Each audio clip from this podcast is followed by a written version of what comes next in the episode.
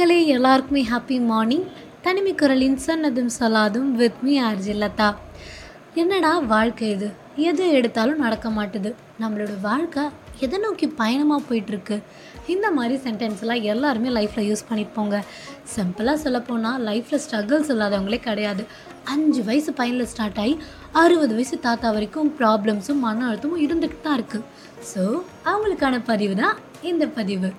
So லைஃப்பில் நிறைய problems வருது. என்ன தாங்க பண்ணுறது அப்படின்னு கேட்டிங்கன்னா நம்ம பண்ணுற முதல் தப்பு என்னென்னா ப்ராப்ளம் வந்தோடனே அதை பார்த்து பயந்து பதட்டமாகி மன அழுத்தம் ஆகி நம்மளே நம்ம ரொம்பவே டிஸ்டர்ப் பண்ணிக்கிறோங்க.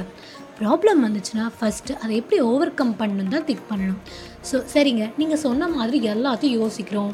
எல்லா விஷயத்தையும் ஓவர் கம் பண்ணுறோம் ஆனாலுமே நாங்கள் நினச்ச கோலை அச்சீவே பண்ண முடியல. நிறைய பேர் சொல்கிறது எனக்கு கேட்குது ஓகே நீங்கள் உங்கள் கோலை அச்சீவ் பண்ணணும்னா இப்போ நான் சொல்ல போகிற ஒரு ஃபைவ் ப்ரிஷியஸ் பாயிண்ட்டை நீங்கள் ஃபாலோ பண்ணணும்.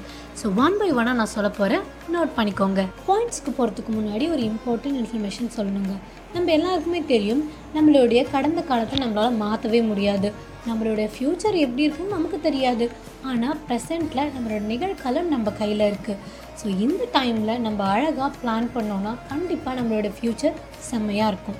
ஸோ நம்ம இப்போ பாயிண்ட்ஸ்க்கு போகலாம் point number one self confidence and self love so எந்த ஒரு விஷயமும் தன்னம்பிக்கையும் செல்ஃப் லவ்வும் இருந்துச்சுன்னா நம்ம பாதி கிணற தாண்டின மாதிரிங்க.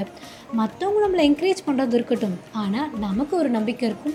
இதை நம்மளால் பண்ண முடியும். அப்போ தான் கண்டிப்பாக நம்மளால் அச்சீவ் பண்ண முடியும். So point number two make your clear goal நம்மளோட கோலை நம்ம தாங்க செட் பண்ண முடியும். ஸோ நீங்கள் கோலை ரீச் பண்ணணுன்னா அதுக்கு ஒரு கிளியரான கோல் வேணும். அதுதான் நம்மளோட செகண்ட் பாயிண்ட் ஃபார் எக்ஸாம்பிள் நீங்கள் வந்து ஒரு கவர்மெண்ட் எக்ஸாமில் பாஸ் ஆகணும்னு ஒரு எய்ம் இருக்குன்னு வச்சுக்கோங்களேன். இதான் ஏன் நம்ம டிசைட் பண்ண பிறகு அதுக்கான வழியை ஈஸியாக ஃபைன் பண்ணிடலாம். ஸோ அந்த மாதிரி தான் பிஸ்னஸ் ஆகட்டும் ஒரு இன்டர்வியூ கிளியர் பண்ணுறதாகட்டும் அந்த மாதிரி விஷயங்கள். ஸோ கோலை கரெக்டாக நம்ம செட் பண்ணணும்.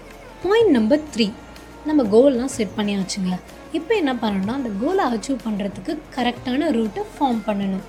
ஃபார் எக்ஸாம்பிள் நீங்கள் ஏதோ ஒரு கவர்மெண்ட் எக்ஸாமுக்கு ப்ரிப்பேர் பண்ணுறீங்க ஸோ நமக்கு ஒரு ஐடியாவே இருக்காது. எப்படி பாஸ் பண்ணுறது எதுவுமே இருக்காது. ஸோ என்ன பண்ணுவாங்க? இதுக்கு முன்னே அட்டன் பண்ணவங்கக்கிட்ட நிறையா வந்து சஜஷன்ஸ் கேட்பாங்க. நிறையா வீடியோஸ்லாம் பார்ப்பாங்க. ஸோ அவங்க அவங்க என்னென்ன ஃபாலோ பண்ணாங்க அதெல்லாம் நோட் பண்ணிக்கலாம். நோட் பண்ண பிறகு அவங்களோட ஸ்டெப்ஸை நம்ம ஃபாலோ பண்ணுறதுக்கு முன்னாடி ஐடியாஸை மட்டும் அங்கேருந்து கலெக்ட் பண்ணிக்கிட்டு உங்களுக்கு ஏற்ற மாதிரி கஸ்டமைஸ் பண்ணிக்கணும். ஃபார் எக்ஸாம்பிள் அவங்க ஒரு பத்து மணி நேரம் படிச்சிருப்பாங்க ஒரு நாளைக்கு. ஆனால் அந்த விஷயத்த உங்களால் ஒரு ஆறு மணி நேரத்தில் படிக்க முடியும் அப்படின்னா மீதி இருக்கிற நாலு மணி நேரத்தில் வேறு ஏதாவது யூஸ்ஃபுல்லாக யூஸ் பண்ணிக்கலாம். ஸோ உங்கள் கோலுக்கு ஏற்ற மாதிரி கஸ்டமைஸ் பண்ணி உங்களோட ஸ்டெப்ஸை நீங்கள் தான் க்ரியேட் பண்ணணும். ஸோ அடுத்த நாலாவது பாயிண்ட் என்னென்னா ரொம்ப இம்பார்ட்டன்ங்க டோன்ட் ப்ளேம் அதர்ஸ் நம்ம எல்லாரும் லைஃப்பில் பண்ணுற பெரிய தப்பு இதுதாங்க. நம்ம ஏதாவது ஒன்றத்தில் ஃபெயில் ஆகிட்டோன்னா கண்டிப்பாக யாரையாவது ப்ளேம் பண்ணுவோம்.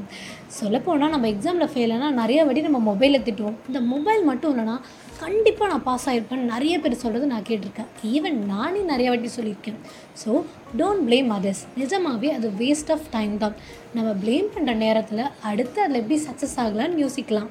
Last but not the least the fifth point consistency and patience விடாமுயற்சியும் பொறுமையும் ரொம்பவே அவசியங்க எந்த ஒரு கோலை நம்ம அச்சீவ் பண்ணுறதுக்கும் ஃபார் எக்ஸாம்பிள் நம்ம நியூ இயர்லாம் தொடங்கும் போது நிறைய ரெசல்யூஷன்ஸ்லாம் எடுப்போம் காலையில் சீக்கிரம் எழுந்துக்கணும் வெயிட் லாஸ் பண்ணணும்னு சொல்லிக்கிட்டே போகலாம் வெயிட் லாஸே எடுத்துப்போமே. ஒரு பத்து பதினஞ்சு நாள் ரொம்ப ஸ்ட்ரிக்டாக டயட் ஃபாலோ பண்ணுவோம்.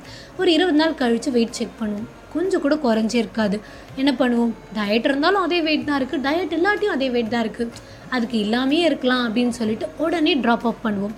அதுதான் நாங்கள் பண்ணுற பெரிய தப்புங்க. நம்ம கோலை அச்சீவ் பண்ணோன்னா இந்த பொறுமையும் விடாமுயற்சியும் என்றைக்குமே நமக்கு தேவை. இந்த அஞ்சு கீ பாயிண்ட்ஸை நம்ம ஃபாலோ பண்ணோன்னா சக்ஸஸ் ஆகிறதுக்கு கொஞ்சம் லேட் ஆனாலும் கண்டிப்பாக ஃபெயிலியரை பீட் பண்ணி சக்ஸஸோட ரூட்டில் போய்கிட்டே இருக்கலாம்.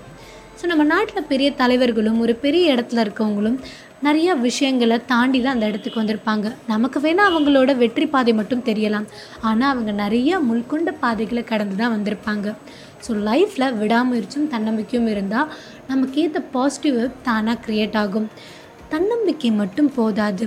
முயற்சி கொண்டு எழுச்சி பாதையில் புன்னகை செய்து வெற்றியடைய வேண்டும். B positive be happy